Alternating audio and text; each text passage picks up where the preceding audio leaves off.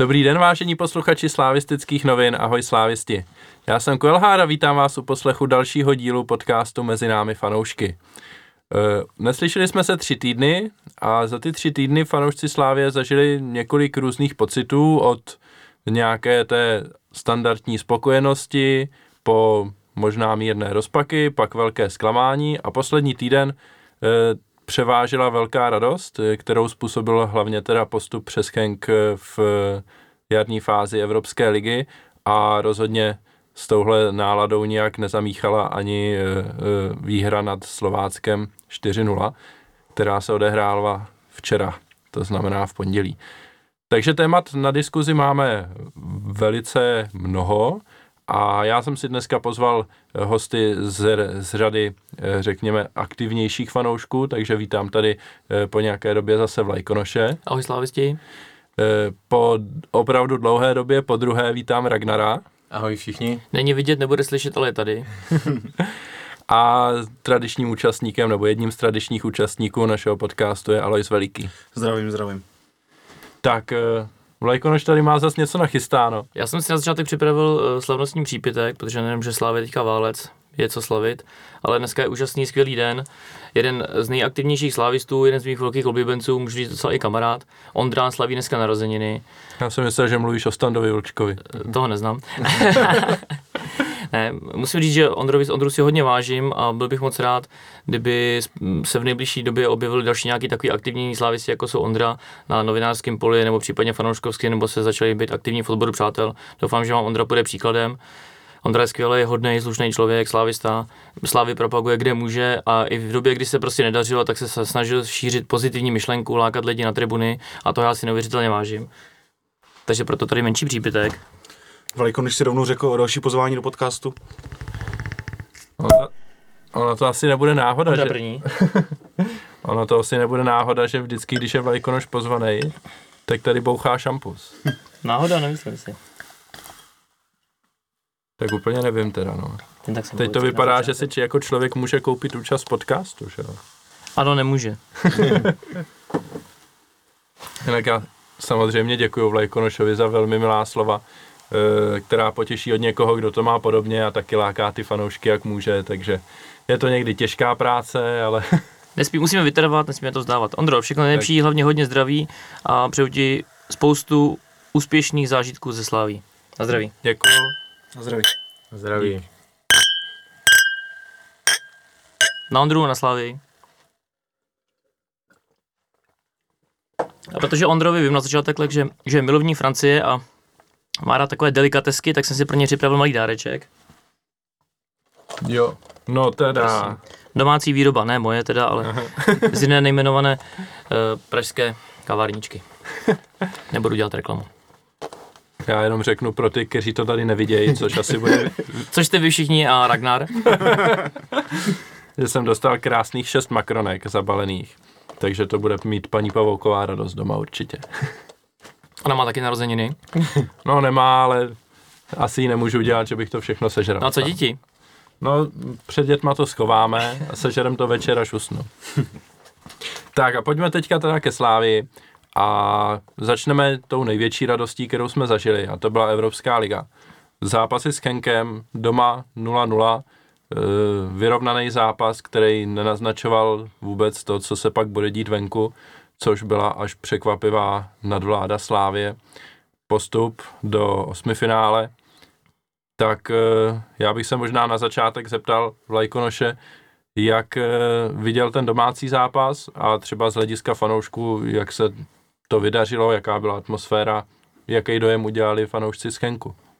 Já musím říct, že jsem z toho losu byl takový rozpačitý, ale předně si myslím, že je potřeba zmínit, že už no, pro mě osobně je velký úspěch se dostat takhle daleko do jedné části. Já vím, že spousta fanoušků to bere jako samozřejmost, ale si myslím, že postoupit z takhle, nebojím se říct, těžké skupiny, z jaký jsme postoupili my, tak za pár let si myslím, že to doceníme, protože ty týmy opravdu tu svoji kvalitu mají, jak z hlediska fotbalistů, tak nějakýma evropskými zkušenostmi. Ale teďka už k tomu Chenku.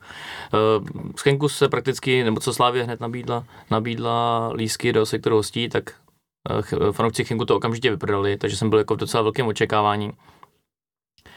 Na druhou stranu jsem byl tak jsem skoro prakticky už z každého zápasu zklamaný přístupem slávistů, protože jsem čekal, že bude třeba do týdne vyprodáno a vyprodaný ten zápas nebyl. Poslední dnech teda se ještě jako hodně lísků prodalo, takže bylo skoro vyprodáno, ale já tohle to beru trošku jako malou ostudu, protože fanoušci pořád tady roky, či, nic jsme nehráli evropský poháry, všichni čekali na takovýhle zápasy. Jsem trošku zvědavý, až přijde nějaký Real Madrid, Borussia Dortmund, tak to bude fronta prostě až někam na Strahov na lísky. To potom ve fanshopu budou lístky. To bylo potom lepas, pomodernizoval. Stejně jak na tu Brazílii, že jo? Jinak jako fanoušci Chinku mě docela potěšili, fandili celkem slušně, ale zase, že by to byl nějaký výkon fanoušků hostí, na který bych jako dlouho vzpomínal, to zase nic zázračného tak nebylo. No. Třeba když bys to srovnal s těma soupeřema ze základní skupiny, Zenit, Bordeaux. Já myslím, že u nás asi byla nejlepší ta Kodaň v Edenu. Souhlasím s Ragnarem, na první místo bych dal Kodaň, na druhé místo velmi těsně Zenit Petrohrad, protože místo má fandili hodně dobře a měli tam jako velký pauzy. Asi to bylo ovlivnění tím výsledkem, že prohrávali 1-0 a pak i 2-0.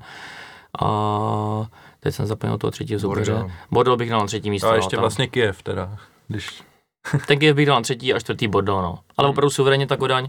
Jak, jak intenzitu fandění, tak nějakým repertoárem chorálu. Měli několik choreografií pro techniku. Za mě jako Kodaň určitě jeden z nejlepších soupeřů vůbec, co byl jako v, v Novém Edenu. No a teď, když se na to podíváme teda z hlediska našich fanoušků, Tribuna Sever, jak se předvedla. Tak Já jsem, se, já se přiznám, že jsem nebyl teda na stadionu, já jsem pojistil náš postup výjezdem ven. tak z toho naopak jsem měl zase velkou radost na to, jak jsem byl zklamaný trošku z toho přístupu lidí k nákupům lístkům, tak tribuna se byla plná, našlapaná, fandilo se prakticky od začátku až do konce. Jediné, co mi tam malinko chybělo, tak byl střelený gol, protože já si myslím, že ta místy, když jsme třeba kopali roh, tak sami hráči jako mávali gesty, dmíchali fanoušky, mm, atmosféra se ještě víc rozbouřila. Co jsem tak po očku pozoroval, nebo mám občas mám pár slavistů, kteří chodí třeba na východ, tak i říkali, že východ jako tleskal, fandil víc než na jiných zápasech, tam opravdu chyběl jenom jeden gol, aby to tam úplně spadlo. Já bych ještě ocenil taky hlavně výbornou choreografii Tribunu Sever. Všem, kteří na tom pracovali, protože ta se opravdu povedla. To je taky potřeba poděkovat, protože to bylo celkem jedna z nejnáročnějších choreografií, kterou jsme kdy měli. No. No, asi se nedalo předem počítat, že postoupíme, takže na Seviu bude něco podobného, asi těžko, co? Nemůžu úplně naznačovat, ale myslím, že se budeme všichni ještě hodně divit. Takže klasika.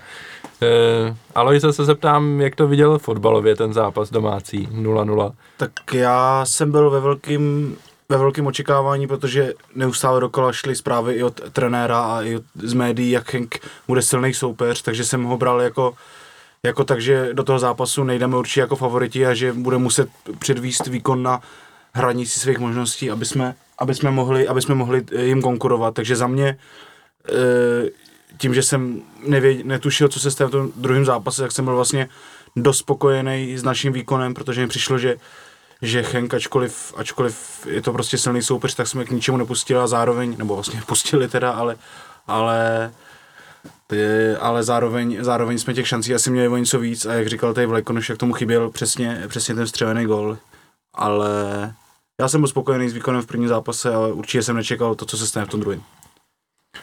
0-0 v domácím zápase je vždycky takový hraniční výsledek, pokud se jedná o nějaký jako vyrovnaný dvojzápas, eh, tak jak se čekalo, že bude Slávia s Henkem. Takže Ragnare, byl si spokojený s výsledkem 0-0? Tak já jsem byl před zápasem optimista a doufal jsem a věřil jsem, že bychom mohli ten první zápas i vyhrát.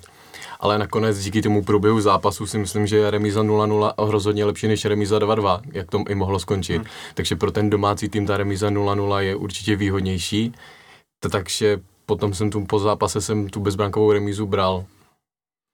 Já musím říct, že já bych ji bral teda určitě i před zápasem, takže já jsem byl vlastně de facto spokojený, že to dopadlo tak, jak to dopadlo. Byť e, samozřejmě nějaký góly jsme dát mohli a příležitosti na to byly, ale tak jako dlouhodobě zastávám názor, že 0-0 doma v takových zápasech je prostě dobrý výsledek a že tomu týmu vlastně dává, a to se nakonec ukázalo i v tom Chenku, e, dává možnost vlastně jednou inkasovat venku, aby se toho za stolik nezměnilo a prostě pořád stačí jeden střelný gol pak na postup. A tím se teda plynule dostáváme k tomu asi zajímavějšímu zápasu. Já mám ještě dva rychlé postřehy. První, byl to jeden z asi nejlepších fotbalů. Já jsem to pak ještě pošel doma v televizi, mm. protože přece jenom v Skotlet to člověk jako vnímá, tam řeší tam choreografii, nějaké věci, fandění, že úplně to nesleduje ten fotbal, není tam tak dobrý výhled. Tak to byl jeden z nejlepších fotbalů, co jsem viděl v Edenu. Svižný, rychlej kombinační fakt ten totální fotbal z obou stran. A druhá věc, myslím si, že, všem, že Henk v tom zápase ukázal všem pochybovačům, že to není slabý tým Hmm. Určitě to byl nejlepší fotbal, který skončil 0-0. Souhlasím.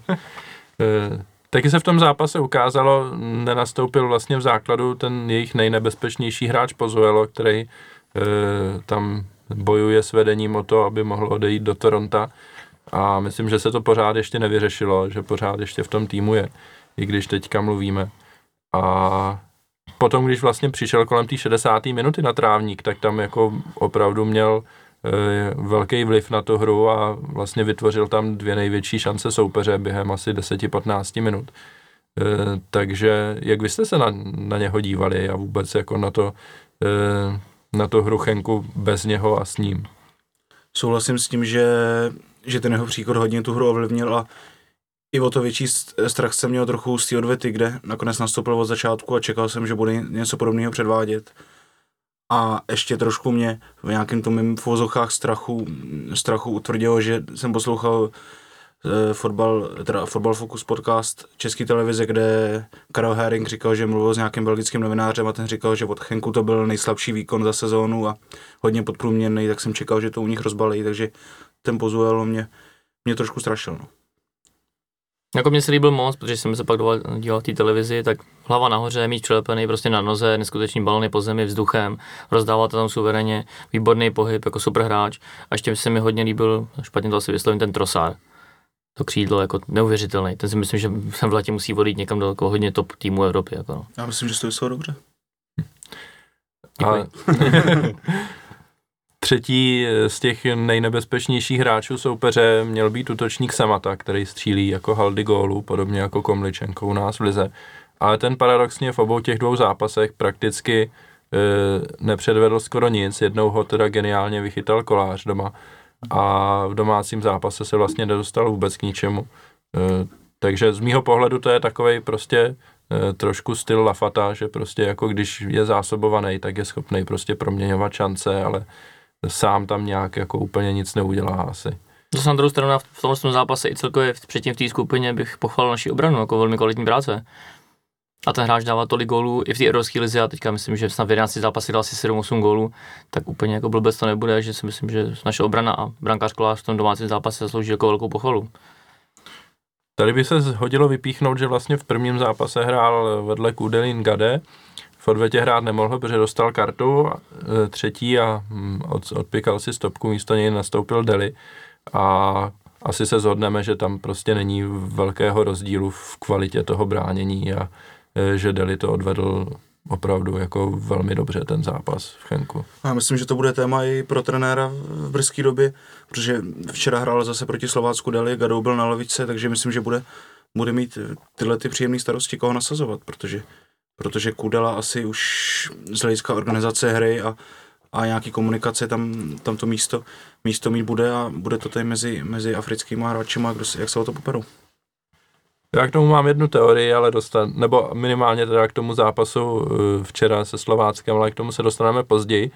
E, pojďme zpátky e, k tomu zápasu v Chenku. E, z nás čtyřech byl v Belgii jenom Vlajkonoš. Eh, původně jsem myslel, že Ragnar pojede taky, ale ten teda zklamal. On tam byl taky, ale nebyl vidět. A rovnou se zeptám teda do Seví, pojedeš nebo taky ne? Bohužel ne. Ty... Bohužel ne. Doš, došly peníze. Já se tam Ondro na, ty, na tom zápas se Sevillou, ty budeš kde? Nějaký pracovní sympozium zahraničí? No, bohužel, no. Já myslím, že ale Sevilla je taková, tak já si jdu vsadit. Ani já bych to nezachránil. Ale byla to hezká sezona v pohárech. Tak... Ondro, děkujem. Tak eh, jak eh, působil Henk na tebe a asi se rovnou... Tak Henk od... mě působil, že den, dva předtím chodili zprávy, fotky od slavistů, co tam byli, takže my jsme na Henku prakticky vůbec nejeli, jeli jsme na stadion. My jsme si udělali takový menší výlet po Německu. Byli jsme v Bambergu, v Kolíně, v Cáchách, mimochodem jako Bamberg, je to blízko hranic, doporučuju, nádherný výlet. A Cách je úžasný, krásný město, historický. Tam to opravdu, to má genus loci, no, jak se říká. Tam to na nás jako dejchlo. Ale ten Henk, to by musel fakt někdo, kdo tam jako byl, co od slavistů vím, bylo tam jedno malé náměstíčko, tam byl sraz, dali si nějaký pivka, vyrazili pak do auto, autobusova na stadion, takže nic velkého se tam jako nedělo.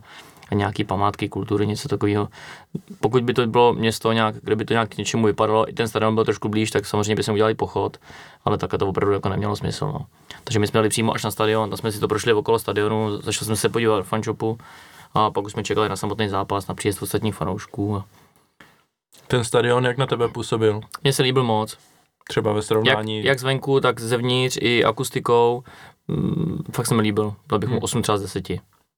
Tak to je velmi slušný na to, že to je město typu Kladna, co jsem tak jako No poslouchal. oni to, i to jsme se pak bavili třeba po zápase s těma výstíma fanouškama, tak říkali, že ten stadion asi to nejhezčí, to tam jako je. No, takže, a to ten stadion ještě není v Chenku, že to je v nějaký vesnici za Chenkem, takže, takže to je docela vtipný. Ale musím říct, že já osobně mám radši stadiony typu Eden, které jsou třeba v městské zástavbě, ne úplně třeba přímo mezi domy, jako byl třeba dřív Tottenham nebo takhle, ale mám to radši. Úplně se mi nelíbí stadiony, které jsou 20 km za městem na poli vyrostlý, ale musím říct, že tenhle ten stadion, eh, že byl pěkný, líbilo se mi to a co mě překvapilo, my jsme byli třeba dvě hodiny před zápasem, tak v tu dobu už tam chodilo jako několik stovek fanoušků, byla tam fanzona, byly tam takový traky, prodávali tam hranolky, takový ty belgický pivo, klobásy, hodně občerstvení a už tam ty lidi chodili, což si myslím, že v Edenu trošku chybí. A kdyby jak Slávě, tak i třeba odbor přátel, všichni fanoušci jsme se o tohle to snažili a na ty fanzóny chodili, tak si myslím, že to je. Prostě mělo to takovou atmosféru. Nebo to, že člověk přijde na zápas, tam si to jako odfandí, něco se tam stane a po zápase jede domů, tam budou ty fanoušci tím žili, pili pivo, povídali si o tom, m, hrál tam nějaký DJ, nějakou hudbu, byla tam, měli tam hospodu na stadionu, tam bylo plátno, takže tam pouštili předchozí zápasy Chenku, i ten náš domácí. Mně se to líbilo moc, atmosféra, jako bylo to dobrý. Přímo na zápase, eh, aspoň z televize, teda šli slyšet skoro výhradně jenom slávisti.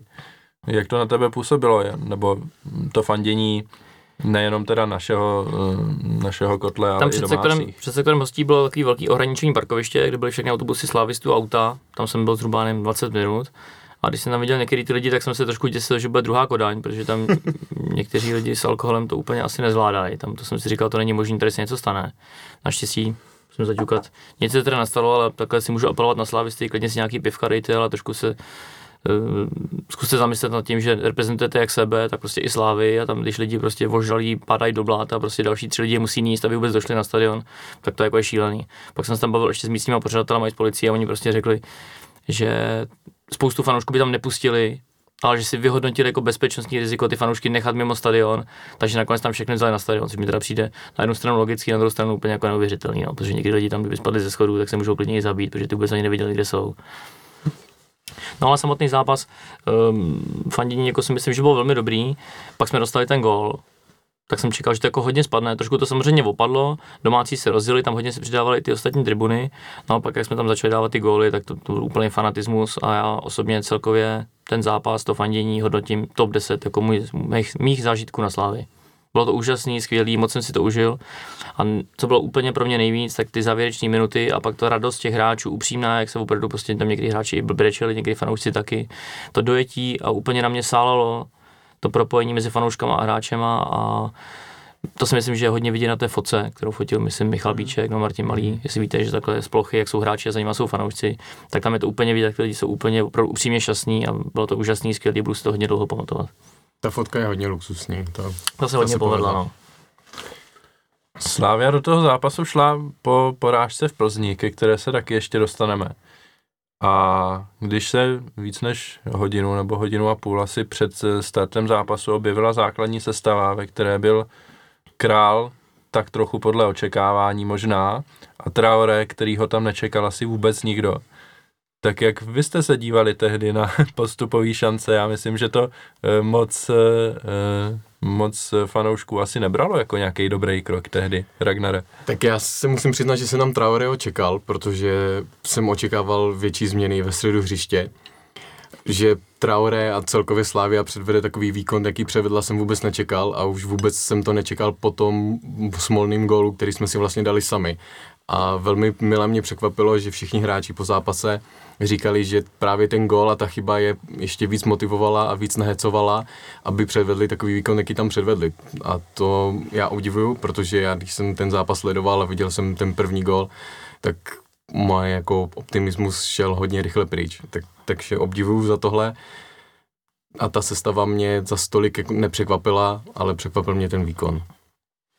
Ale si tak aspoň ty mě potěš a řekni, že si Traorého nečekal. Tak e, jakoby den předtím, kdyby mi někdo řekl, tak ho nečekám, ale myslím, že ten den někdy dopoledne nějaká pofidérní fanoušovská eh, facebooková stránka napsala, že tam Traoré bude, takže musím říct, že od té doby jsem se bál, že tam bude a, a neměl jsem radost, když jsem ho tam viděl.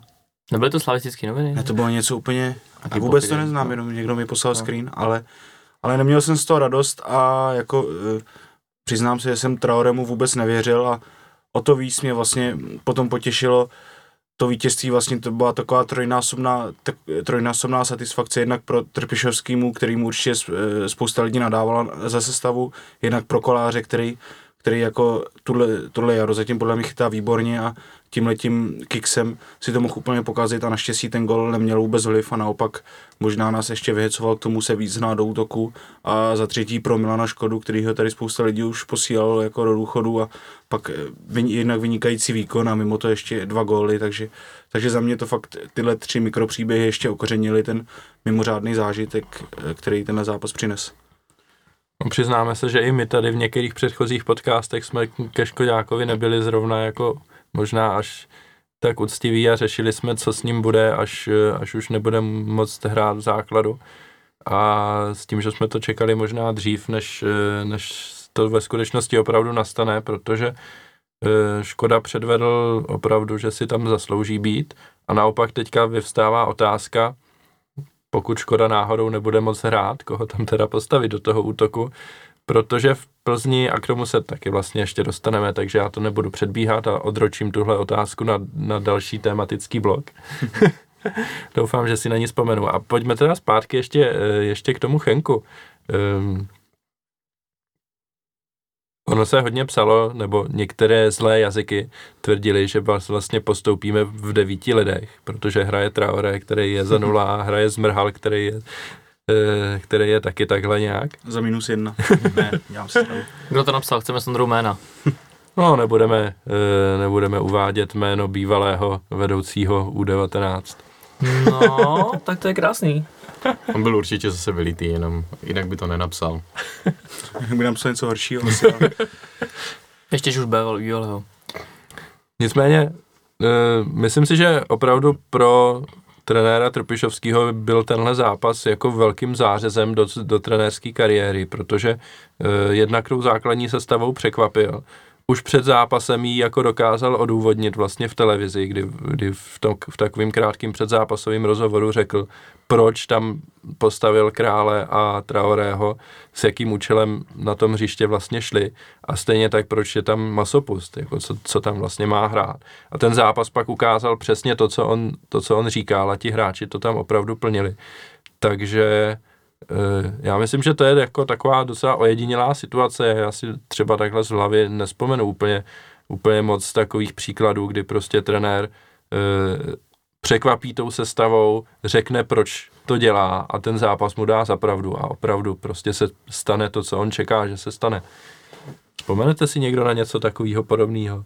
Spíš možná, když to ještě rozvedu, než, než uvede někdo nějaký konkrétní příklad, takže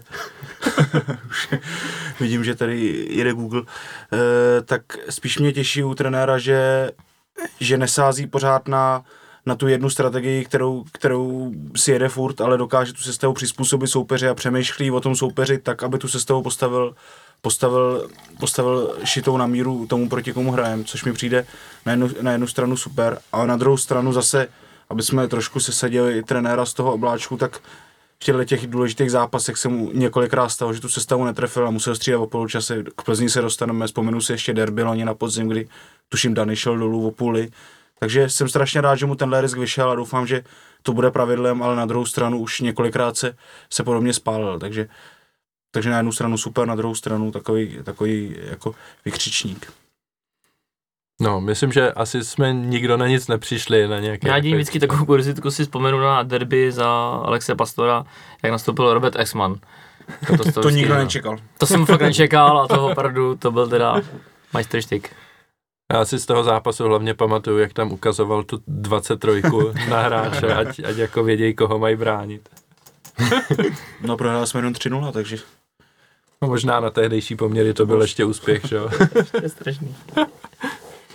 No, teď se bavíme zase o zápasech, který jsme jasně vyhráli o tři góly. E, takže zhrneme to, že, že to byla velká euforie a jeden z nejlepších zápasů. Konec konců e, jsme vlastně jako slávisti, nebo Slávia postoupila do osmi finále takovýhleho poháru po 16 letech. a byť tam bylo těch nějakých 8 let bídy, tak i s tímhle eh, přihlíže, s přihlédnutím k tomuhle, tam bylo dalších 8 let, kdy jsme ty poháry hráli a tak daleko jsme se nedostali. Takže to je rozhodně úspěch e, zaznamenání hodný a budeme na tuhle sezónu asi delší dobu vzpomínat. Já bych se nebál říct, že to je, pro mě určitě skáču do řeči, že to je úspěch jako v celém kontextu jako českého fotbalu. Hmm. Když si vzpomenu, co Plzeň nebo Plzeň teďka poslední pohár hraje dobře, ty poháry, Sparta taky došla do čtvrtfinále a osmifinále, myslím, že jo. Po 13 a 14 mám takový pocit. Hmm. No, tak si myslím, že celkově, a opravdu ještě bych zdůraznil, že jsme postoupili v opravdu hodně silné skupiny. A nechybilo málo, možná jsme tu skupinu i vyhráli. No je to tak, že jo, byli jsme v té skupině, vlastně v, šli jsme do ní z toho nejslabšího koše, takže uh, už tím jsme byli předurčeni, že tam potkáme jako poměrně solidní týmy a byli jsme vlastně tuším jediní, že jo, kteří jsme to z toho čtvrtého nasazeného uh, koše postoupili dál. A, teď... a nebyly to žádný haluze, prezentovali jsme se celkem hodně slušným fotbalem. Jo, jo. Tak.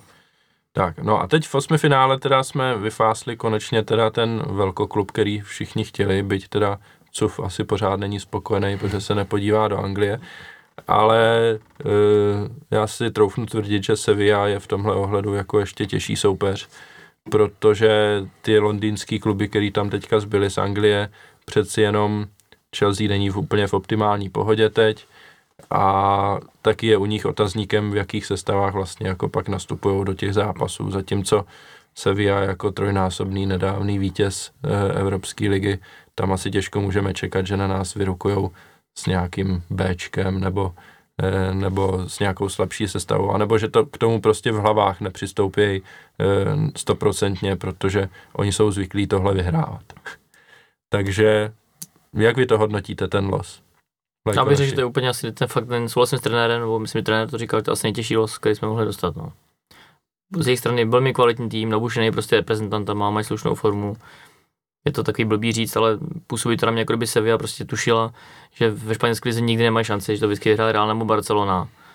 Takže prostě oni opravdu se můžou soustředit na tu buď ligu mistrů nebo Evropskou ligu a vzhledem k tomu, že to v posledních 11 nebo 12 letech asi pětkrát vyhráli, dvakrát byli ve finále a jednou v semifinále, tak to určitě hmm. není náhoda. Z těch skupin pravidelně postupují. Mám z toho hodně velký obavy. Souhlasím, jenom vlastně jste všechno řekli, jenom asi jsem tohle soupeře chtěl nejmí, jediný pozitivum je, že druhý zápas hrajeme doma, tak snad ještě bude o co hrát. No. Z fanouškovského hlediska se zase zeptám, protože Sevilla možná není jako e, tak známý klub, co se týče jako příznivců, byť pro mě třeba teďka bylo překvapením, že mají nějaký e, nějaký problém se Slaskem Vroclav mm-hmm. A že se možná dočkáme i něčeho v Praze. Ragnare? No, tak ten problém je už několik let zpátky. Myslím, že se to stalo někdy v roce 2013, když Slas Vroclav hrál ve Španělsku proti Seville a právě fanoušci Seville trochu napadli ten autobus, měli rozhodně větší převahu a ukořistili několik vlajek Slasku Vroclav a od té doby se vyhýbají všem výjezdům mimo Španělsko, do toho Polska nikdo nepřijel. Na, Akorát na Láciu teďka byli, no. Naposled, když hráli Volomouci to předkolo, tak tam taky nikdo ze Španělska nebyl. Vlastně před, před stadionem na ně čekali právě fanoušci, fanoušci Vroclavu. Mimochodem rok po té události, když hrála Sevilla v Cardiffu v finále Evropského poháru, superpoháru, tak několik fanoušků Vroclavy tam za nima přiletělo, takže očekávám prázdný sektor a několik Poláků okolo stadionu. Co by mohlo využít vedení Slávie a stejně jako na zápase tuším s Villarealem, tak pokud se nevyužije sektorostí, hmm. tak ho nabídnout slávistům, aby tam byli slávisti a těch pár fanoušků španělských přesunout někam na tu hlavní tribun 206 nebo kde to bylo. No. Snad už tohle vypro- vyprodáme konečně. Doufám. A mimochodem Slavě těsně předtím, než začala dneska podcast, tak zveřejnila, jsem koukal v tramvaji na ceny lísku. Musím říct, to je neuvěřitelně jako směšný, to je, to je neuvěřitelný. Na posledních 16 týmů v Evropské lize takovýhle ceny, ještě pro pernamentkáře, a ještě pernamentkář si může koupit dalších pět lísků. To je neuvěřitelný, slavisti kupujte lísky, hned tak půl do prodeje, ať to vyprodáme, ať to nějak vypadá. Uh. Já si pamatuju, že eh, další z našich pravidelných účastníků tohle podcastu, pan Subhuman, to ten los ohodnotil takže doma prázdný sektor, venku nože.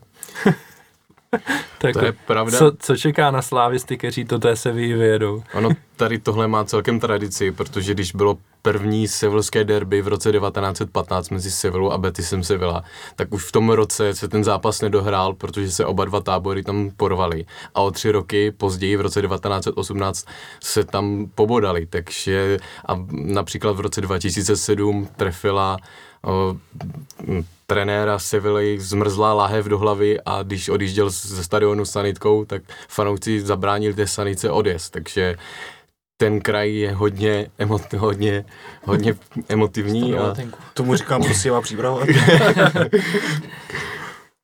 No, takže na slávisty tam možná čeká ne, nejedno nemilé Já překvapení. to trošku zmírním, bylo by to, kdyby slavisti byli opatrní, stejně jako na každém výjezdu, hlídali si svoje suvenýry, svoje vlajky, nelítal bych tam asi někde okolo stadionu v drezu, nedělem provokoval bych, ale určitě nás na fotbal vyražte, ať nás tam co nejvíc, ať pořádně fandíme, ať jsme slyšet.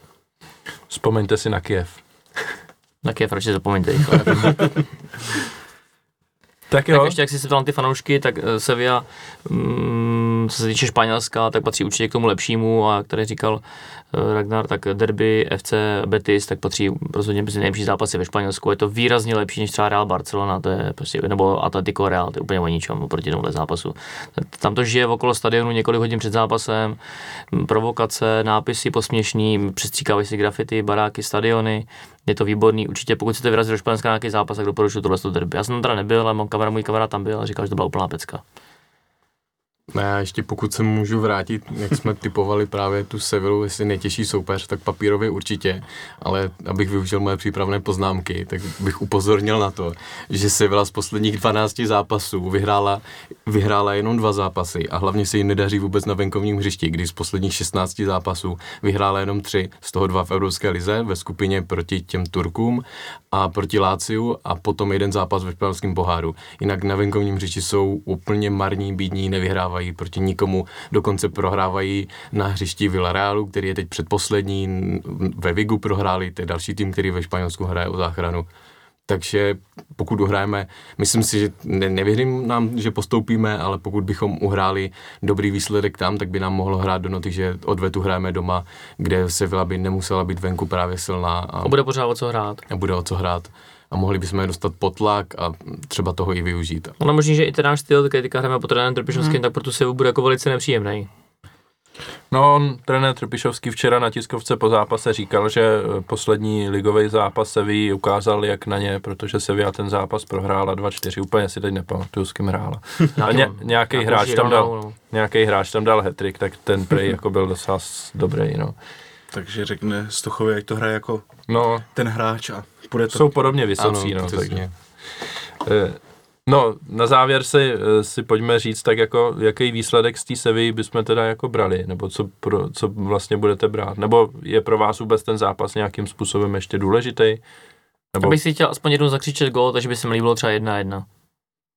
Já bych bral prohru o gol, aby jsme jeden gol střelili, takže myslím, že prohra 2-1 a doma by bylo o co hrát. Souhlasím, vzal mi to sůz, takže prohra o gol by, by pro mě byla, byla super a ať nejdu na odvetu za stavu, kdy jsme prohrávali 4-0 a už to je o ničem, že jo. A když tam vyhráme 3-0, tak asi nikdo z nás se tady zlobit nebude samozřejmě. Já možná Já- ano, protože tam zrovna nebudu, tak mě to trochu mrzelo. Já to, já to vemu teda, no, tenhle výsledek.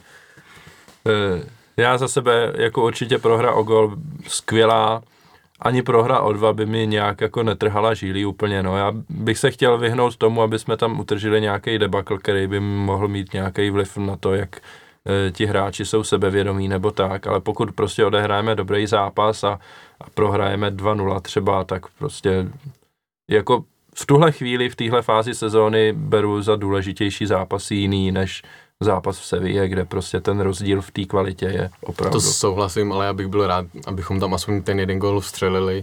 Myslím, že by byl hodně důležitý a tak pokud by někdo napodobil třeba Dana Puděla, který se tam v Lize mistrů trefil nádherně, tak bych se nezlobil. Pokud ještě vezmeme v potaz eh, vyhlášení vedení, který bylo myslím loni nebo předloni, nějaké ty středně dlouhodobé cíle, že chtějí hrát pravidelně skupinu Evropské ligy a jednou za, myslím, dva, tři, pět let skupinu ligy mistrů, tak takových zápasů my se bát prostě nemůžeme a musíme do toho jít se zdravým sevidovým, uvědomit si vlastní schopnosti, limity, eh, nastavit tam nějakou dobrou taktiku prostě, ale není se jako čeho bát. Prohrát prostě můžeme doma se Slováckem, že? jo. Já myslím, že doma se Slováckem prohrát nemůže. Teď už ne. I když eh, Slovácko ještě se může dostat do té top 12 šestky. dny, No. Ale to bychom pak nejspíš hráli Na. Slovensku. no. Tak jo, tak já myslím, že Evropskou ligu jsme tady probrali ze všech stran, takže se můžeme posunout kousek dál a dostat se k domácí lize.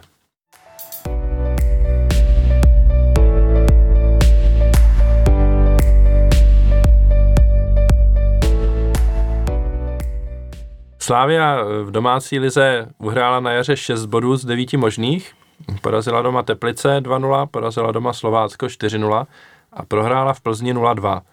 A ještě teda zůstaňme na té pozitivní vlně a bavme se na začátek o, o zápasu se Slováckem, který máme v živé paměti, který byl včera vlastně v pondělí. A já rovnou za sebe řeknu, že já jsem byl velmi příjemně překvapený, jak to dopadlo. Vůbec jsem nečekal, že by Slávia mohla vyhrát takhle jasným způsobem.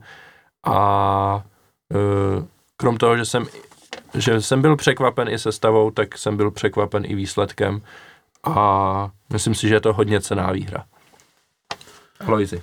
Uh, tak já teda se musím přiznat, že jsem zápas včera neviděl, ale nechtěl jsem se jít jako, jít jako Luděk Zelenka, takže jsem na to podíval dneska. a, a souhlasím, souhlasím s tím, že takhle hladkou výhru jsem nečekal, ale postupem času, jak jsme dali ten první, druhý gol, tak už ta hra, hra byla poměrně suverénní a hodně mě potěšily vlastně, že ty změny v sestavě jako e, zelený masopust prostě byly velmi příjemným překvapením, což zelený maso, příjemný překvapení, to málo kdy člověk řekne, ale, ale líbí se mi, že jednak máme kam sáhnout a jednak, že, že Trpišovský, nebo trenér Trpišovský, abych ho neříkal takhle neosobně, dává šanci, dává šanci všem hráčům z toho kádru, pak 20 minut hrál Baluca, 12 nebo kolik minut hrál Friedrich a myslím, že to je super pro atmosféru v tom týmu, protože já si pamatuju, když jsem hrál a když jsem se vůbec nedostal třeba do zápasu a šel jsem tam jenom na 10 minut, tak mi udělalo vlastně hroznou radost, že jsem součástí toho týmu a mám nějaký podíl, podíl na té hře a myslím si, že je důležitý pro tu atmosféru v tom týmu tímhle způsobem, tímhle způsobem tam udržovat a zároveň, zároveň si odpočinou důležitý hráči jako Jarda Zmrhal, takže za mě samý pozitiva na tenhle zápas. Ty víš, jak mi udělat naro- radost, když mám narozeniny. Toho si cením. Já bych byl rád ještě někdy pozvaný, takže Ragnara, jak ty, se, jak ty jsi zužil včerejší zápas? Já jsem si užil jenom první poločas, protože na druhý poločas jsem musel odejít se ucházet o, o, o pozici v jedné firmě nakoukal jsi to potom? a taky jsem to nakoukal No. potom, tak, takže jsem si to potom dal zpětně ještě večer. Já myslím, že experti v české televizi a na O2 Sport se jako můžou učit od nás. Teda. Já vás chválím za to, že jste jako přípravu teda si udělali. Takže já jsem si přál a doufal jsem, aby to byla proti Slovácku, i když se jim teď dařilo, mají dobré výsledky, tak jsem si říkal, že doma je musíme prostě smáznout.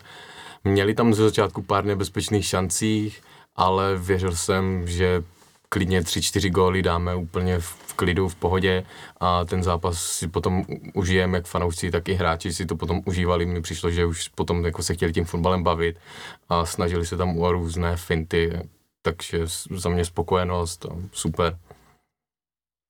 Na mě to působilo tak, že je to zápas, který musíme vyhrát, což je skoro každý, protože hrajeme o titul.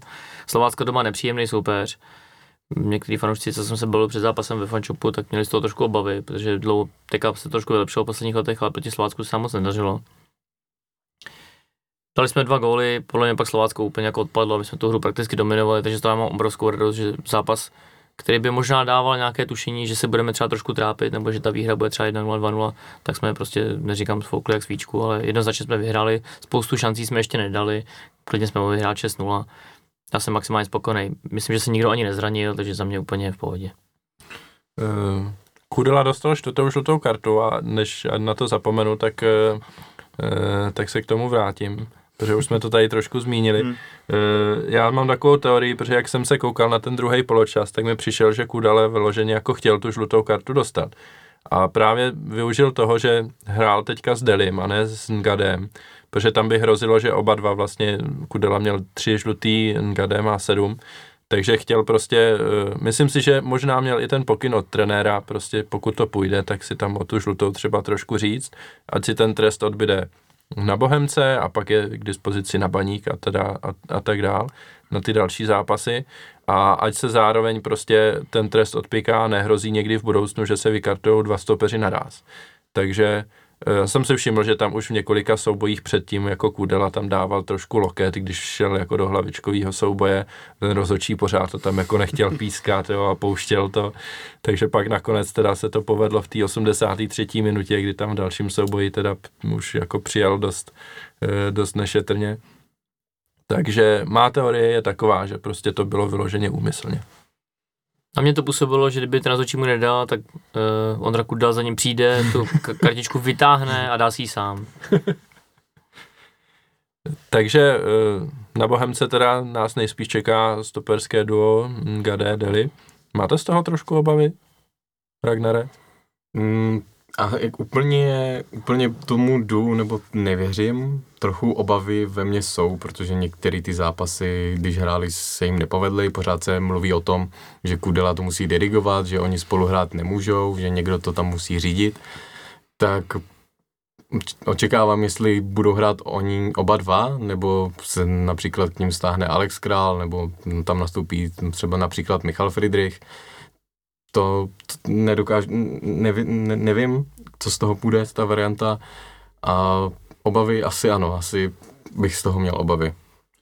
Mi přijde trochu eh, přehnaný mít nějaké obavy, mám pocit, že to jsou asi dva nejlepší stopeři ligy a to, že, to, že třeba tam nebude fungovat tolik komunikace, dokážu si představit, že zrovna proti Bohemce to problém nebude a už na podzim spolu nastoupil několikrát a mám pocit, že je v Evropské lize a a že by z toho byl někde nějaký průšvih, to si úplně nespomínám, takže obavy ze zápasu na Bohemce ještě bez Juhcův a opravdu nemám. No tak eh, v Evropské lize nastoupili v Bordeaux a no, tam... To, je, to, to je pravda. To je zrovna, to je zrovna takový ale ještě, příklad, Ale nejenom, ne, ještě někde mám pocit, ale možná kecam. Nevím, nevím. Já, Já mám právě takový pocit, že někde hráli spolu a dokonce jako všechny překvapili, že to bylo výborné. To bylo super. Už jsem jako to bylo za zápas, ale... Na začátku sezóny spolu nastupovali vlastně, protože Kudela začala až někdy kolem mm-hmm. pátého kola, nebo tak mm. nějak. Takže první zápasy hráli oni a člověk už to zapomíná, protože těch zápasů je tolik, takže... To je eh, těžké, ale... že jdeme tři soutěže, no. no, no. Jako pokud se ptáš na Bohemku, tak já jsem úplně klidný, snad nikdy jsem klidnější nebyl. Opravdu za poslední dobu musím říct, že jestli se něčeho nebojím, tak toho, že nedostaneme gola. Pokud kolář nevyběhne na půlku, nebo tam dělat nějaký, nějaký frajeřinky, tak myslím si, že jak obrana, stopeři, krajní, krajní beci, tak třeba zejména Tomáš Souček, případně, jak tady říkal Ragnar Alex Král, se může hrát trošku toho staženějšího. Toho se vůbec nebojím. Jediný, čo malinko mám obavy, že by to Bohemka to zavřela, ale nějak nám to nešlo, to naše proměňování těch šancí. Jo, tam to se pořád táhne už snad vodou, já nevím, Jardy Šílhavýho, že prostě my se za těch zápasů vypracujeme, kde jsem tam dával někdo na Twitter statistiky, že máme nejvíc střel, nejvíc střel na bránu, nejvíc šancí, nejvíc přihrávek v útočném vápně, ale pořád těch gólů si myslím na to, kolik si toho vypracujeme, dáváme málo. Hmm. Přitom ale máme daleko nejvíc gólů v celé lize. Jasně, ne, nechci být jako příliš neskromný, ale myslím si, že pořád by to mohlo být ještě o pár gólů lepší. Jasný. E, další téma, který po tomhle týdnu vlastně uplynulým vyvstalo mezi fanoušky e, a který já tady chci nastolit, je, je fenomén Alexe Krále. Protože pro mě je to teda naprostý šok, musím říct. Já jsem od Alexe nečekal skoro vůbec nic, jako pár nějakých minutek, možná jako záskok na stoperu třeba. A po třech týdnech e, jarní části a pěti zápasech je z něho podle mě jasný kandidát základní sestavy a velmi důležitý člen toho týmu. Jste taky tak v šoku jako já, nebo Prožíváte to? Já jsem v šoku taky. Všichni jsme tady přikivovali při tvých slovech teď. Jako vždycky, a samozřejmě. Já víc než jeho fotbalové kvality bych ocenil, za, za jakou, jak, jak se to chopil té šance, že si věří, že chce hrát fotbal, že prostě přišel do Slávě, tak se chce o tu šanci bojovat o ten zá, o základní sestavu a nebojí se toho. A tohle se mi na něm líbí, že je aktivní i při těch zápasech a jeho sebevědomí, zdraví je super, takže já bych ocenil i tuhle stránku, nejenom tu fotbalovou. Aloizi. vlastně se asi tady budu opakovat taky prostě to, co jsi říkal ty, čekal jsem, že to jeho angažmá na jaře bude spíš takový ťuknutí v buřtíku, kdybych měl citovat populární seriál, ale ale tohle je regulární Mahagon. Takže král, myslím si, že ani Trpěš to nečekal, že, že takovýmhle způsobem mu promluví do té do sestavy a myslím, že spíš myslel, že to bude alternat, alternace za Součka, případně do budoucna stopera, ale to, jak, jak se chytil král, jak si věří, jak nastoupí v domácím zápase s Henkem a okamžitě prostě všechno hraje dopředu, nebojí se udělat kličku, nebojí se vystřelit z dálky. Já jsem, za mě jsem nadšený a jsem ještě víc jako nadšený z toho jeho přístupu, kdy on si vlastně, pokud to je pravda, tyhle zprávy, jak si vydupal, aby té hře mohl hrát a poprat tu šanci a, a že se to podaří takhle rychle, klobouk dolů před ním. Já nejsem žádný fotbalový expert jako Luděk Zelenka a jsem fanoušek like, fotbalu rozumím asi jako bosák fanouškům, akorát se k tomu vyjadřuje, já se k tomu fotbalu moc nevyjadřuju. Musím říct, že král na mě působí jako Tavares. Hmm. Úplně z něj něco vyzařuje, na tom hřišti svítí, zase když si ty zápasy pouštím v televizi, on úplně je vidět, samozřejmě těmi, těmi, těmi vlasy, ale neuvěřitelně klidný na balónu, nabíhá si hlava nahoře, pokud takhle bude pokračovat v těch svých výkonech, tak si myslím, že to je hráč na prezentaci. No. No, to, to je zrovna něco, co jsem tu chtěl nadhodit, protože já jsem tohle téma dneska rozjeli na Twitteru, eh, že jsem jako, pro mě je to asi největší šok eh, té jarní části, prostě výkony Alexe Krále zatím. A jako plynule na to přišla odpověď, že, eh, že to je hráč zralej pro reprezentaci. Takže vidíte to stejně, teda Vlajkonoš to vidí evidentně stejně. Eh, je už král tak daleko, aby ve 20 letech byl nominovaný do Ačka a hrál tam? Pravidelně já si, třeba. Já si myslím, proč ne? Jako pokud bude, hraje ve Slávii, hraje v nejlepším mužstvu v naší lize, pokud, Světa. a pokud bude předvádět takový výkon, jaký předvádí, tak podle mě by v reprezentaci měl být, takže proč ne? Ještě si myslím, že je potřeba zmínit, tak, eh, že myslím, že zápas s Teplicema střídal, tam měl jednu velkou šanci.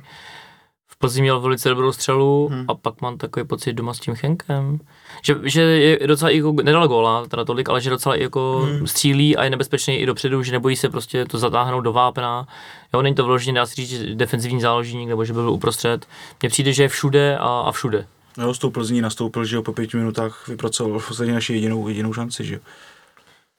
Uh, mě... Nebojí se udělat kličku jeden na hmm. jednoho, což mě hodně překvapilo, já jsem čekal, že to bude prostě takový ten defenzivnější hmm. hráč. Jo, nebojí se prostě hlava nahoře. Mám z něj obrovskou radost a držím mu palce, hlavně, aby mu vydržel zdraví, aby se nezranil.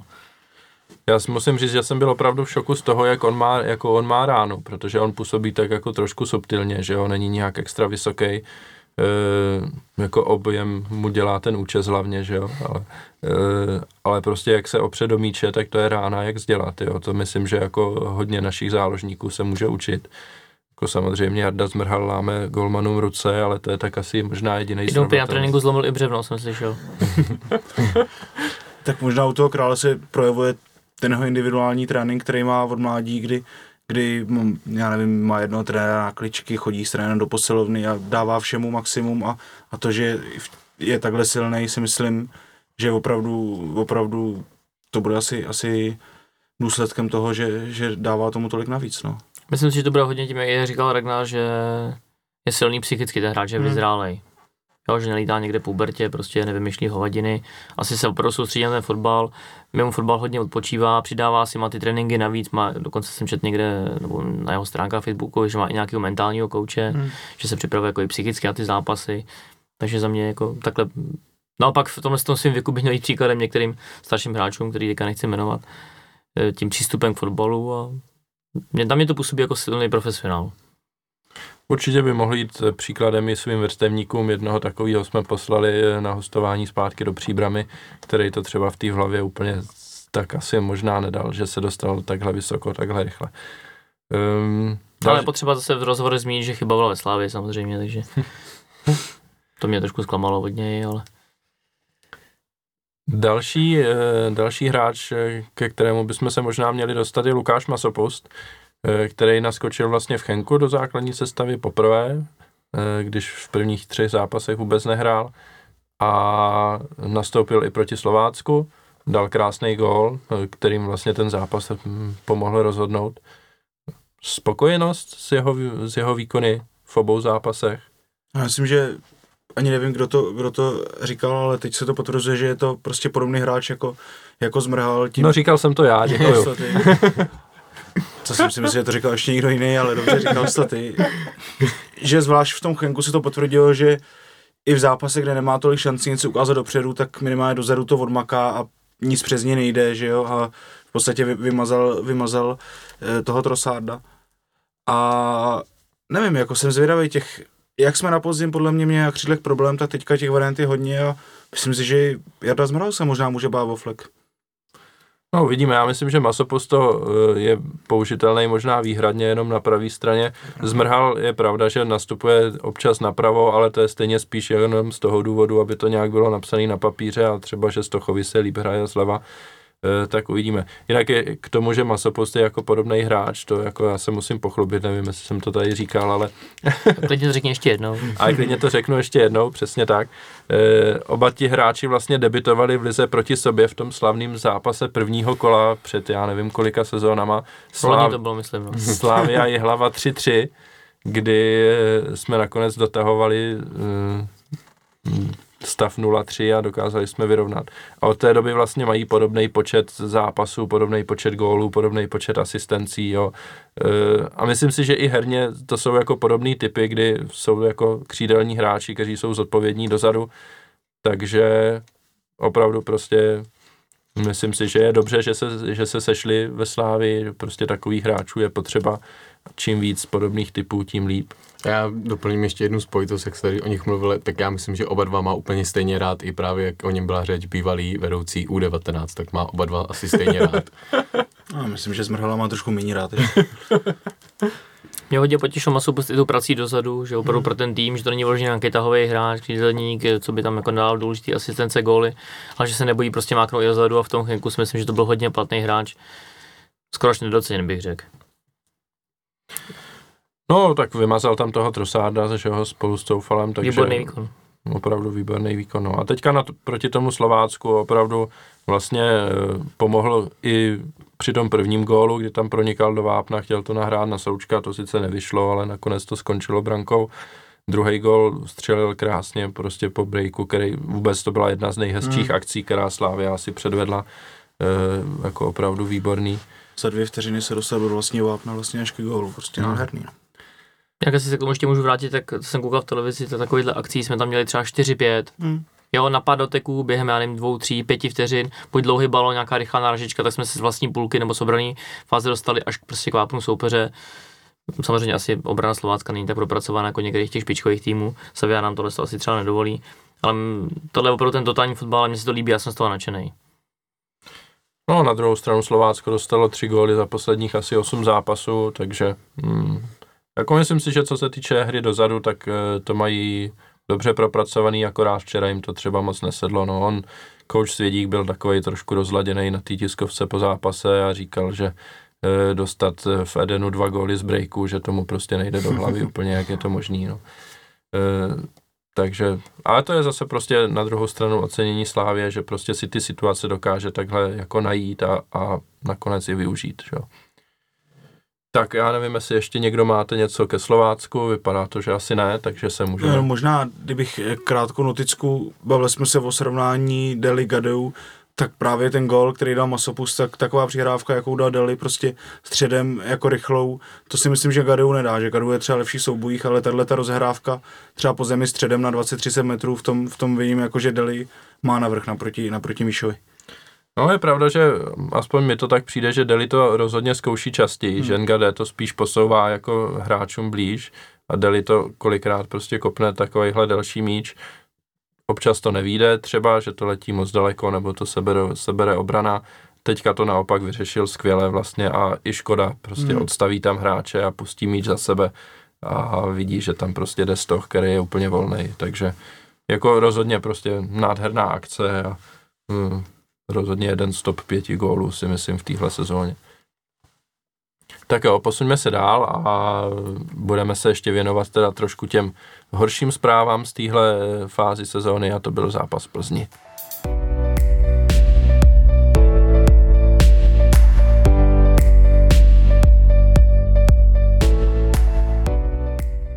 No, v Plzni Slávia prohrála. Čím to bylo? Tak. Kdo se hlásí? Ragnar se hlásí. Já se úplně nehlásím, mě stejně není vidět. a Mě nejvíc v Plzni teda musím říct překvapilo, že jsme se nedostali do žádných šancí, že jsme si žádnou šanci ani nevypracovali. Tam v prvním poločase akorát byla zblokovaná střela Stocha a v druhém poločase, když nepočítám teda ten gol po offsideu, tak tam Olianka měl nějakou šanci, jinak nás Plzeň do vůbec ničeho nepustila. A to mě velmi nemile překvapilo, protože, jak už tady říkal Vlajkonoš, tak máme nejvíc šancí, nejvíc střel a zrovna v té Plzni jsme se vůbec do ničeho nepust- nedostali. Či to na obrana Plzně jako v letošní sezóně nepůsobí úplně nějak zrovna dvakrát sebejistě. No já za sebe můžu říct, že jsem byl taky hodně zklamaný a já jsem čekal, že se nám tam jako podaří bodovat rozhodně. Protože ono se před zápasem hodně mluvilo o tom, že prostě ty zápasy Slávie z Plzní jsou takový poslední roky, že vždycky domácí, za, domácí tým vyhrává. Já jsem si pak vlastně projížděl ty zápasy, kterými jsme tam hráli a za poslední jako dvě, tři sezóny to bylo vždycky v situaci, kdy Slávia nebyla jako úplně v dobrým rozpoložení, že jo. Prostě e, před minulou sezónu to bylo po Anderlechtu, kdy jsme dostali trojku a kdy to bylo jako s trenérem Uhry už hodně nahnutý. Minulou sezónu to taky bylo v průběhu toho podzimu, kdy už jsme nazbírali prostě ztrátu, já nevím, 12 bodů nebo kolika na tu Plzeň a taky už tak nějaká taková ta nespokojenost těch hráčů s tou situací trošku bublala na povrch a byla tam, byly tam ty rotace, že jo, a tohle. Rotaň. A A rotanice. A ještě vlastně sezónu zpátky jsme tam hráli v prvním kole, kdy ještě vlastně Číňani byli v nedohlednu a vůbec jako se nevědělo, co s klubem bude, protože nad ním vysela insolvence, že jo. Takže prostě, když se prohrává za takových situací, to člověka možná ani tak nepřekvapí. Přeci jenom Plzeň je jako silný tým. A, ale že jsme tam prohráli teď, to já jsem teda rozhodně překvapený byl, protože jsem opravdu čekal, že že to bude minimálně vyrovnaný zápas a spíš, že budeme mít převahu. A ono to bylo přesně naopak. Já bych řekl, že nám možná uškodilo to, že jsme měli na Plzeň náskok a nevím, jestli hráči to měli v hlavách, že si říkali, jo, jo, když tady vyhrajeme, bude to super, když tady uhrajeme remízu, bude to super, tak možná nevěděli, jestli mají hrát na tu remízu, snažit se útočit, jak moc riskovat, že možná, kdyby, kdyby jsme do toho zápasu měli, že máme stejně budu jako má Plzeň, takže by ten zápas vypadal úplně jinak, že bychom tam měli vyhrát. Takhle nevím, jaký měli instrukce, co si říkali, určitě chtěli vyhrát, ale jestli to třeba neměli v těch hlavách, že OK, bod nám stačí tady a možná nám to v tomhle uškodilo. Já osobně jsem taky jako, fakt jsem nepoznával náš tým a nečekal jsem už před zápasem, že můžeme podat takovýhle výkon a možná to je i tím, že pořád prostě člověk čte, jak Plzeň je stará, Plzeň je pomalá, všechny zápasy vyhrává 1-0 a není schopná porazit Boleslav. A, a prostě jsem čekal, že tím naším agresivním, rychlým fotbalem ty starý jako dětky v uvozovkách uběháme. A jestli možná si to, jak říkáte, Ragnar měl i ty hráči v hlavách, že to bude snadný, že prostě jsme rychlejší a dravější. A ta Plzeň naopak prostě, prostě měla ten hlad, který jsme možná ani nečekali, tak byl to průběh, který jsem fakt vůbec neočekával a, a mrzí mě to zpětně hodně. Na mě to působilo, že jsme vůbec nechytli vstup do toho zápasu. Jak někteří hráči říkají, že si to jako blbě chytne, že už se to pak třeba blbě hodí a dokonce se to nikdy ani nedožene. To jim přijde, jsme se do toho zápasu vůbec nedostali. A druhá věc, připomnělo mi to zápas v Ostravě, kde jsme taky nehráli moc dobře, ale tam jsme si aspoň vypracovali nějaký šance, ale jsme gol, teď jsme si ani nevypracovali ty šance. Myslím si, že to byl asi možná jeden z nejhorších výkonů jako pod trenérem Trpišovským. No. Hm. Vůbec nám to nesedlo. Těžko říct, jako jestli my jsme hráli natolik špatně, nebo Plzeň hrála natolik výborně, ani my, když jsem se pak zase doma díval, nepřišlo mi, že by Plzeň hrála nějak extra zázračně, prostě my jsme hráli opravdu hodně špatně. Tak to určitě souhlasím. Na druhou stranu se musí prostě nechat, eh, že jako dědek Limberský vlastně zařídil hmm. jako gol, že jo, člověk by čekal, že už prostě v tom jeho věku prostě půjde s kvalitou dolů a ten zmetek pořád jako je dobrý, ty jo. Trošku mě to štve, ale člověk čeká jako každým rokem, kdy už jako půjde do háje a pořád ještě to zvládá a dokáže prostě těm soupeřům zatopit tak jako nám zatopil. Eh, Jedno téma, který ten zápas přinesl možná, o kterým se pak diskutovalo, je, jestli vlastně spolu v základní sestavě můžou hrát Hušbauer, Ševčík a Stoch. Hm. Nebo jako primárně Hušbauer a Ševčík, o tom se mluvilo, ale já bych to jako s dovolením rozšířil ještě na Stocha, protože ten mi přijde jako taky podobný typ hráče, který e, možná není jako úplně super rychlej, hodně jako má rád ten míč a, e, a teďka, když tam jsou tři takovýhle podobní hráči, tak eh, může to teda fungovat? Nebo jak to vidíte, Aloizi? Fakt strašně, strašně těžká otázka, protože s výjimkou toho posledního zápasu se Slováckem, tak asi si všichni všimli, že už Bauera na jaře nepotkala úplně dobrá forma. A pak je otázka, jestli to je tím, že hrá vedle něj často, který oběhá jako eh, na první pohled skoro dvakrát tolik prostoru, co on, ve větší rychlosti, anebo jestli prostě mu to teďka nesedlo sportovně a, a nějak jako e, přijde mi takový jako zatavený, ještě pomalejší, než jsme u něj zvyklí a, a jako nerad bych se dočkal situace, kdy si budeme říkat, že ten bude opravdu na, na ty zápasy proti, proti jako druhý půlce ligové tabulky a na ty velké zápasy už nemá, protože si myslím, že to není pravda zatím, ale, ale na hře za mě působí hodně pomalé a je pravda, že když vedle ní hrál ten Ševčík, tak vypadalo to jako, kdyby Pepa neměl, neměl kam se vrtnout, že jo. A kdybych měl ještě zmínit Kestochovi, tak, tak eh, je hrozný rozdíl mezi tím, když hraje na křídle Masopus nebo Zmrhal a Stok, to je úplně, úplně jiný, jiný pohyb po tom hřišti, protože všichni vidíme, že Stok se stahuje do středu, chce střílet, chce, chce brát balóny, chce být pořád ve hře a pokud eh, pokud už tam vedle ní hraje ten Ševčík, tak zase se tam tlučou a Ševčík se, Ševčí, Ševčík se v jednu chvíli tluče s Užbauerem i se Stochem a, a v té Plzni to prostě podle mě, podle mě docela odneslo. No. No to je to, jak eh, již několikrát zmíněný vedoucí U19 říká, že hrajeme v devíti, protože dva hráči se tam tlučou hmm. mezi sebou a hraje pak jenom jeden z nich. Že? Nicméně eh, zeptám se i třeba Ragnara, jo. Ševčík, Hušbauer, Stoch, eh, může to teda fungovat, myslíš, nebo? Hmm, hmm, úplně jsem, nejsem žádný profesionál, abych tomu mohl říct něco, něco víc. Na rozdíl a, od nás samozřejmě tady. Ale mě, na od Luďka mě třeba právě zaujalo už, už i proti těm Teplicím, když jsme hráli ten první zápas, že Ševčík s Hušbauerem mi přišlo, že vedle sebe, nebo když hrají spolu, že to nebylo úplně ono, že, si, že trochu se tam pletli. Takže mm, myslím, že v tom posledním zápase proti Slovácku, když jsme to postavili jinak, že to, a Hušbauer byl vepředu a za sebou měl součka s Alexem Králem, takže to bylo rozhodně o dost lepší, než když to bylo naopak a Hušbauer byl ten vzadu a před sebou měl Ševčíka. Tak, já bych možná mm, jako vypíchl, jak je ten fotbalový život tak jako rychlej, jo, protože kdyby jsme natáčeli před týdnem, tak právě řešíme jako hlavní téma, jestli teda Ševčík může hrát, nebo jak si tam ti hráči vyhovějí. Uběhnul týden a teď jsme se jako zhodli, že král je jasná základní hmm. sestava, nominace do reprezentace a tím tam jako jedno místo v té záloze už jako není. A těžko si představit, že budou Hušbauer, Ševčík a Stoch hrát někdy spolu teďka, jo, hmm. pokud teda budou hrát Souček s králem vedle sebe. Takže eh, je otázka, jak to pak vyřešit. No. Aby si dokázal představit variantu, že by hrál Souček eh, nebo třeba Král s tím Ševčíkem v záloze, až by Hušbauer hrál vyloženě podhrad. To si myslím, že bylo lepší, než by hrál Hušbauer a před ním Ševčík. Hmm. Ale pak těžko říct, no, prostě můžeme tady být za 14 dní, za 3 týdny a budou dva zápasy, kde prostě budou hrát prostě tři dohromady a vyřadíme se a budeme říkat, jak jsme brubci, jak oni jsou fantastický. Myslím si, že to je třeba i možná že zatím strany jsou tolik sehraný, nerozuměli si, špatně pochopili třeba taktický pokyny trenéra. Souhlasím tady s klukama, působil to na mě hodně rozháraně. Takže najednou byli oba na stejném místě, pak třeba v tom prostoru, kde by měli třeba nabíhat při protiútoku, tam najednou nebyl nikdo. Ale může to být opravdu nějaký souhře, stačí pár tréninků, další měsíc, dva měsíce navíc, přitom se vyševčíky tady chvilku. A hned to může být zase jako ničem jiným. Naopak jsem rád, že další prostě možnost, kam šáhnout, kam ten trenér prostě má ty hráče dát tady v těch dobách temna, tam prostě jsme se od toho poskládali jedenáctku na to, aby jsme někoho vystřídali.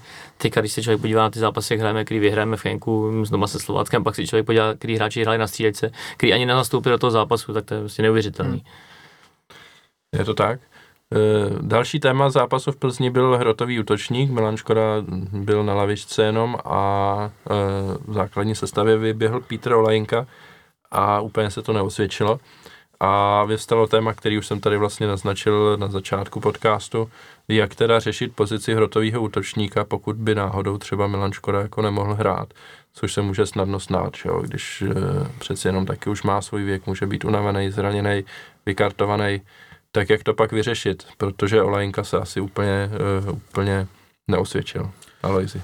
Uh, takže to vezmu trošku oklikou, tak po tom zápase doma s Henkem jsem si četl diskuzi na slavických novinách a spousta, spousta lidí tam volala potom, že prostě když Koják nedá šanci, tak už nemůže hrát, ať dostane šanci Olenka nebo Buren. Přitom na Škodovou obranu si myslím, že ty šance, které měl, tak žádná z nich nebyla úplně snadná.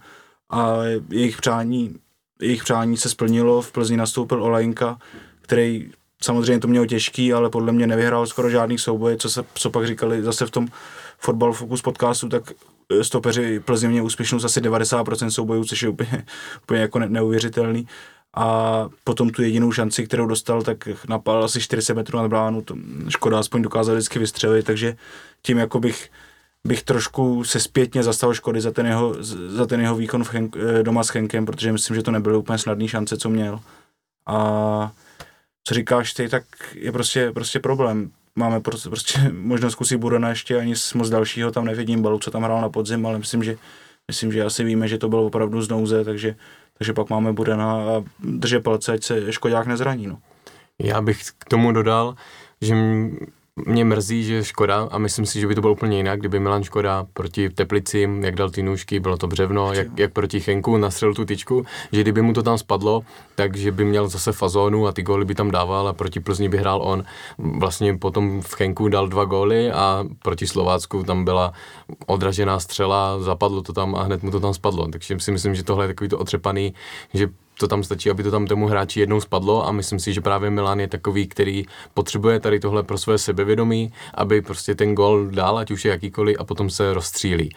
A jak tady jsme se bavili, Alois říkal o tom, že Olianka nevyhrával žádný souboje, tak kdyby Milan Škoda nemohl hrát, tak si myslím, že Mick van Buren právě v těch soubojích je celkem úspěšný. Bylo to vidět, i když nastoupil místo Milana v některých zápasech, takže vyhrával ty souboje, dobře to sklepával a myslím, že v tomhle má určitě navrh oproti Pítrovi Oliankovi, takže pokud by nemohl hrát Milan Škoda, tak si myslím, že na, na toho hroťáka by podle mě, nebo já bych tam dal radši Burena než Olianku. Já si myslím, že záleží proti komu budeme hrát. Pokud budeme hrát proti týmu, který bude hrát za zatažení obrany, bude tam mít prostě dva silní stopery, hlavičkový, tak to bude chtít nějakého silnějšího hráče, typu prostě jen Škoda Buren.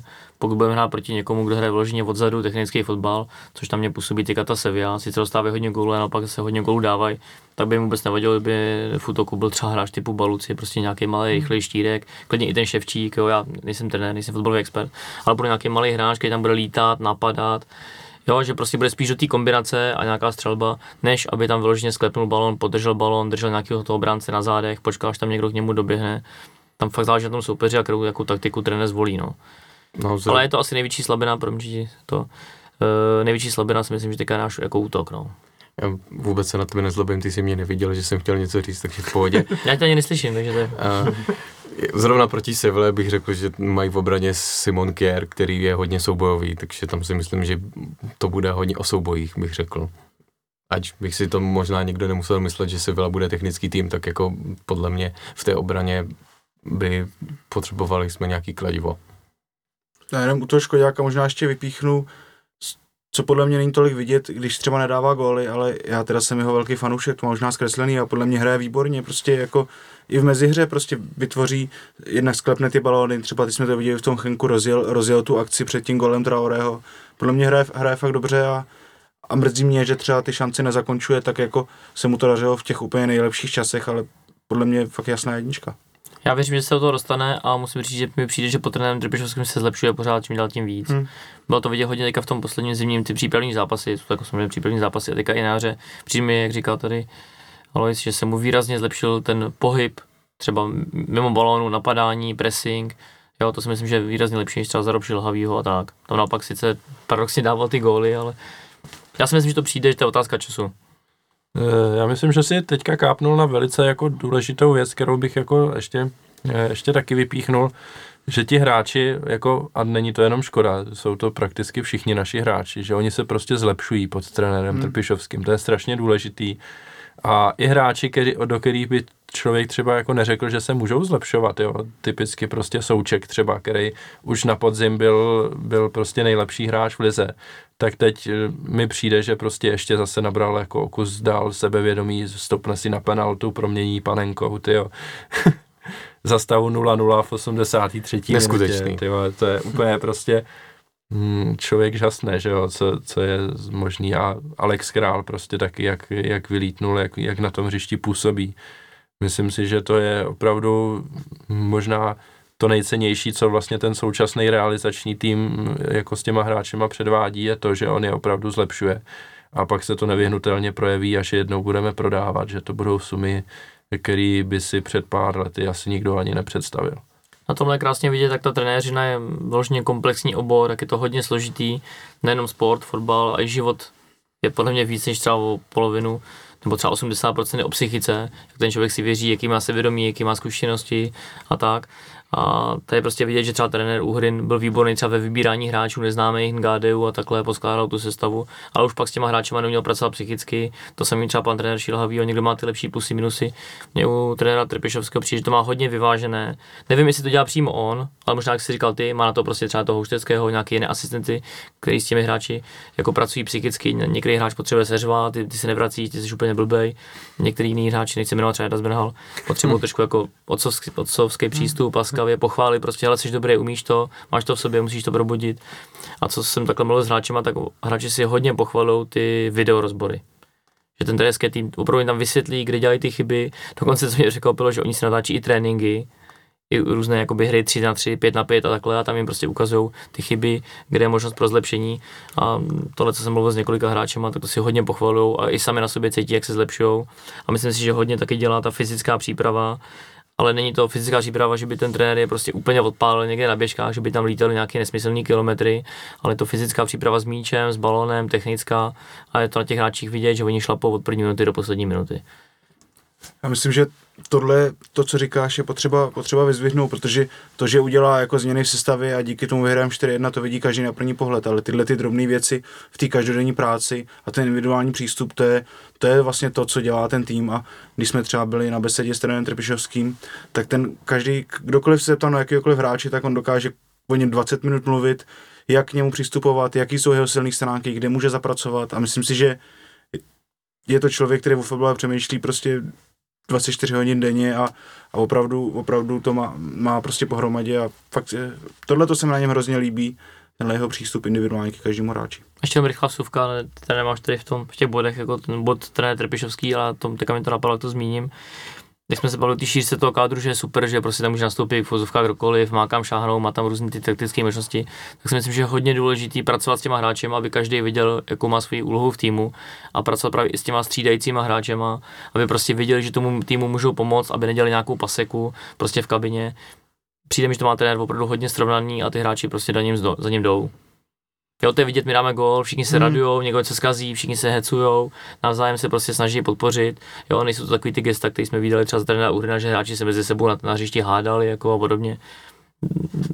Z toho týmu na mě sala hodně silný pozitivní duch. A je vidět i to, že ten každý hráč má svou hodnotu, že třeba Traore byl od začátku jara, jara na tribuně, ale asi makal dál a prostě ty hráči vidí, že, že pak ten trenér odmění, když uvidí, že, že jsou lepší než ty hráči. Že to má nějaký smysl, no. Hmm.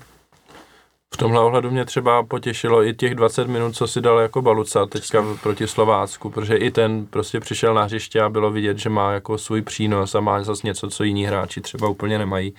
Takže uh, já se těším, že třeba odehraje toho ještě víc. Jo, a úplně bylo vidět, jak se chce ukázat, jak prostě no. něco umí a chce to všem ukázat trenérovi i fanouškům.